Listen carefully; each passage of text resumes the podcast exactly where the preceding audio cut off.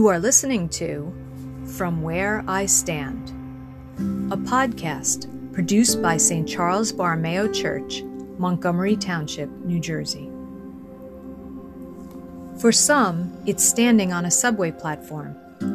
For others, standing in line at the supermarket checkout. It can be on the best day you've ever had or the worst moment of your life. Or just standing somewhere, anywhere, on an ordinary Wednesday. It's the moment when you realize you are being called to some new choice, to use your life in some new way. Here at St. Charles, we know God calls us. And it's not just at a certain age or stage of life. Sometimes, in the most ordinary moment, we see life, our life, in a different way. And for most, it doesn't happen in church or a religious event. Here each week, we'll share the story of someone who has experienced that call. Their life might be just like yours or nothing like it. But as you listen, you might find yourself realizing, I've been called too, from where I stand. Hello, I'm Teresa Ledwith Fay, and this is From Where I Stand. I'm very pleased to welcome our guest, Lexi Mubarak. Lexi is a counselor at a women's correctional facility. Finding her first calling to service as a youth group member at St. Charles Borromeo Church, Lexi's professional life has focused on the support and emotional counseling of the incarcerated who are serving extended sentences and often recovering from PTSD. Welcome, Lexi. Thank you so much for having me. It's a pleasure to be here. Lexi, let's begin with where you are now and a bit about the professional counseling you provide. So, I work as a licensed clinical social worker at the Women's Prison and I with women that are serving sentences, many of which have been convicted for murdering an abusive partner. And the majority of my clients experience related symptoms, addiction, and or chronic health issues. Well, that's such important work that you're doing. And I wanted to also mention, as I did in the introduction, that you grew up as part of the St. Charles Borromeo community and were involved in the youth group. And when we spoke, you talked a little bit about that's where some of your initial work started in this area of um, giving and service. Can you tell us a bit in general about yourself your engagement with St. Charles, and about your life as a Catholic? Sure. I I grew up in Montgomery and I very much enjoyed my time in the youth group at St. Charles. It was through the numerous service trips Mexico and Guatemala and School of the Americas and the others that to the service of others. Um, serving others had has always been where I felt the closest to God. And after high school, I went on to Providence College and admittedly struggled to remain involved with the campus ministry. It just did not feel the same as St. Charles. Um, and as a result, I felt as if my relationship with God at that time was very distant. But I did, however, continue to do service. Um, I ran a campaign in college to stop the sale of bottled water on campus. And through my studies of social work, I moved on from college to work with the chronically homeless in Rhode Island. Um, and it was through that work that I became drawn to the prison system. And so throughout my life, um, while my relationship with God has kind of, you know, come and gone in terms of feeling distant or feeling close, I feel like my my call to service and being drawn to service has always has always been there. That's so clear in how you just described that you didn't allow yourself to become discouraged by what the university where you were offered you, but you found other ways to express your commitment to service. And do you have recollections of having calling early in life to service? Yeah, looking back, there was one specific service trip through the youth group where I felt called to service. Um, and that experience really feels stronger than the other service trips. Um, it was the summer after my sophomore year of high school, and the youth group had taken us to Camden for a week. I was volunteering at a nursing home and rehabilitation center where I met Santos. Santos had a stroke and was paralyzed on one side of his body. He had the attitude when I met him, but um, I somehow seemed to make him laugh at social events that was going on that day. And I had requested to go back to that site later in the week, and that was granted. So I got to spend a little bit more time with him. And I promised him that I would return with my family, um, which I did.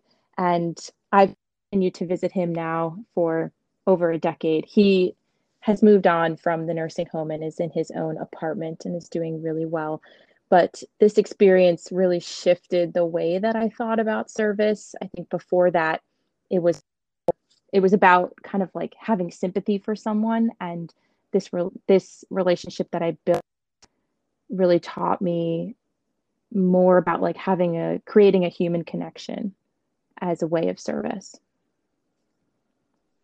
And a connection that you've been so committed to for a long period of time. As you considered your professional life, and you mentioned earlier in um, Providence that that's where you first found a calling for working with the incarcerated, I think. Mm-hmm. What drew you towards a professional life of social work and counseling? I think it was um, definitely meeting people face to face during all of those service trips. And I was drawn to do that in a professional way uh, where I could be trained to help with whatever they needed. Um, like I mentioned before, I began working with the chronically homeless, and this population was special to me because they were the most forgotten people in society, and I wanted to be a light and a support.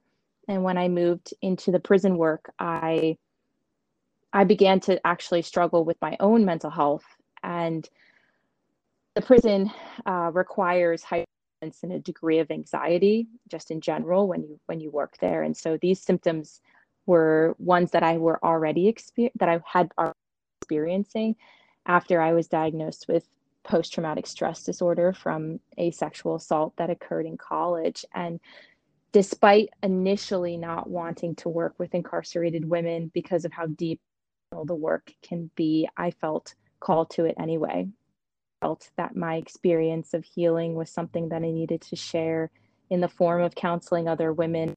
Um, I have focused my clinical experience on trauma work and created two groups for the women at our facility specifically. The first being a hashtag MeToo group that teaches the women about PTSD, how trauma impacts their mind and their bodies, and tools for healing. And the second is a mindfulness group, which is just aimed at kind of providing a space for the women to practice mindfulness and relaxation techniques.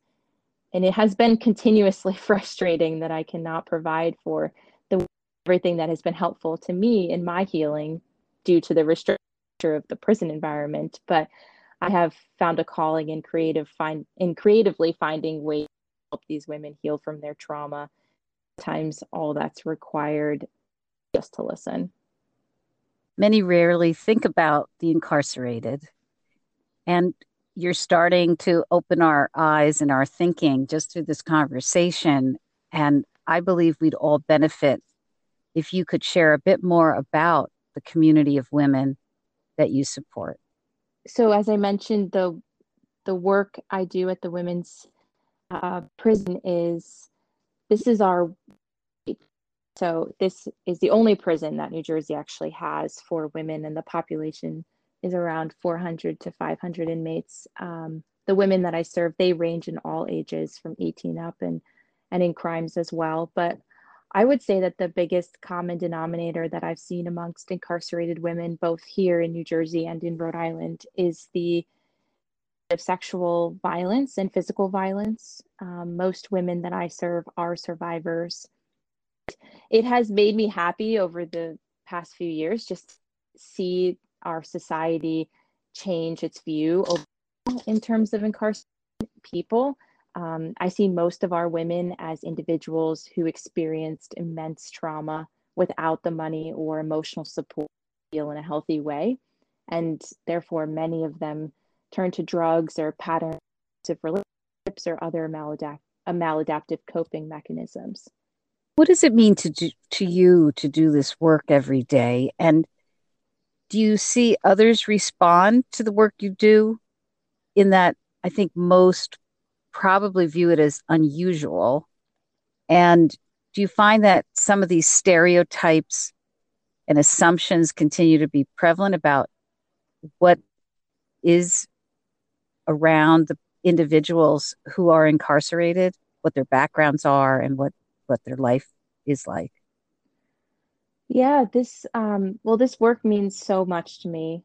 Honestly, it has taken away a lot of my own emotional pain from struggling with PTSD, and I've had to stay focused on the call to serve, or I find myself beginning to question, you know, why I have to experience these symptoms. And so this work really means that my purpose is to share and to help heal, and that's very special to me. Um, there are stereotypes about women who are incarcerated.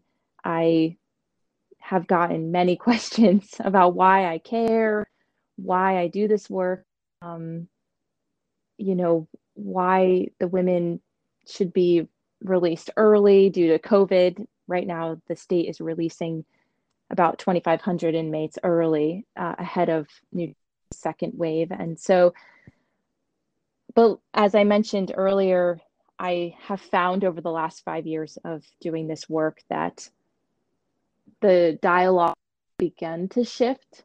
Um, people are more forgiving and more interested in how to help incarcerated people move on and you know become members of of society outside of the prison but I think it is so important to understand that many of the things that separate us from incarcerated individuals are things that are out of our control, like how our parents treated us as children, or what educational opportunities we had, um, or what our genetics are like, or um, the community support where we grew up.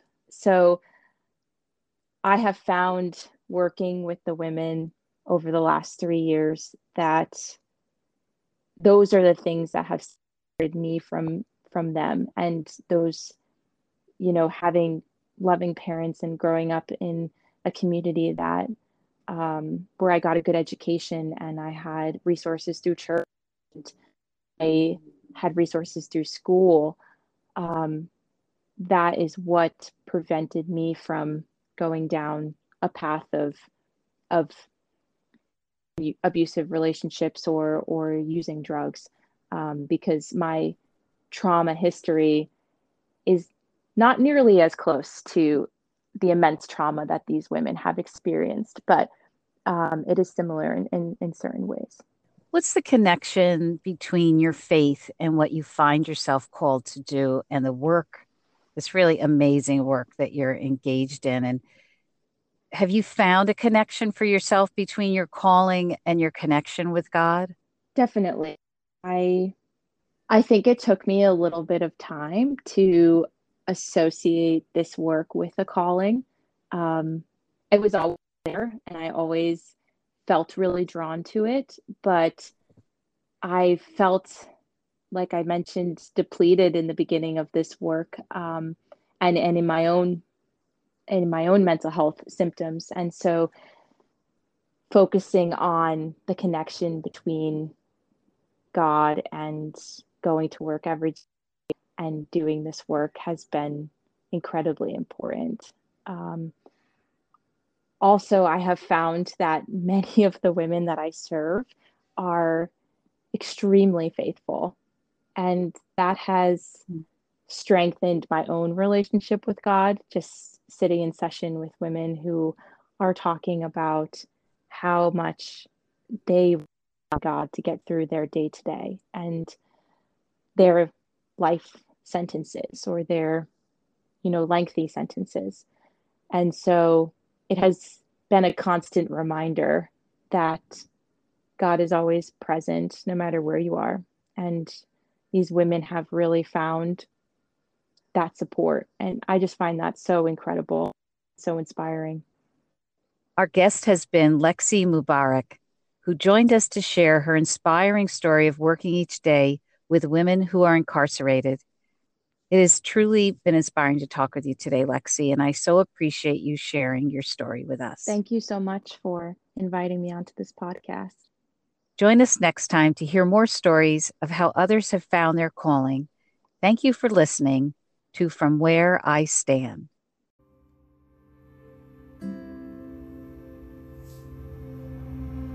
The C3 Project, Creating a Culture of Calling, is a multi denominational initiative sponsored by Vibrant Faith and funded by the Lilly Endowment.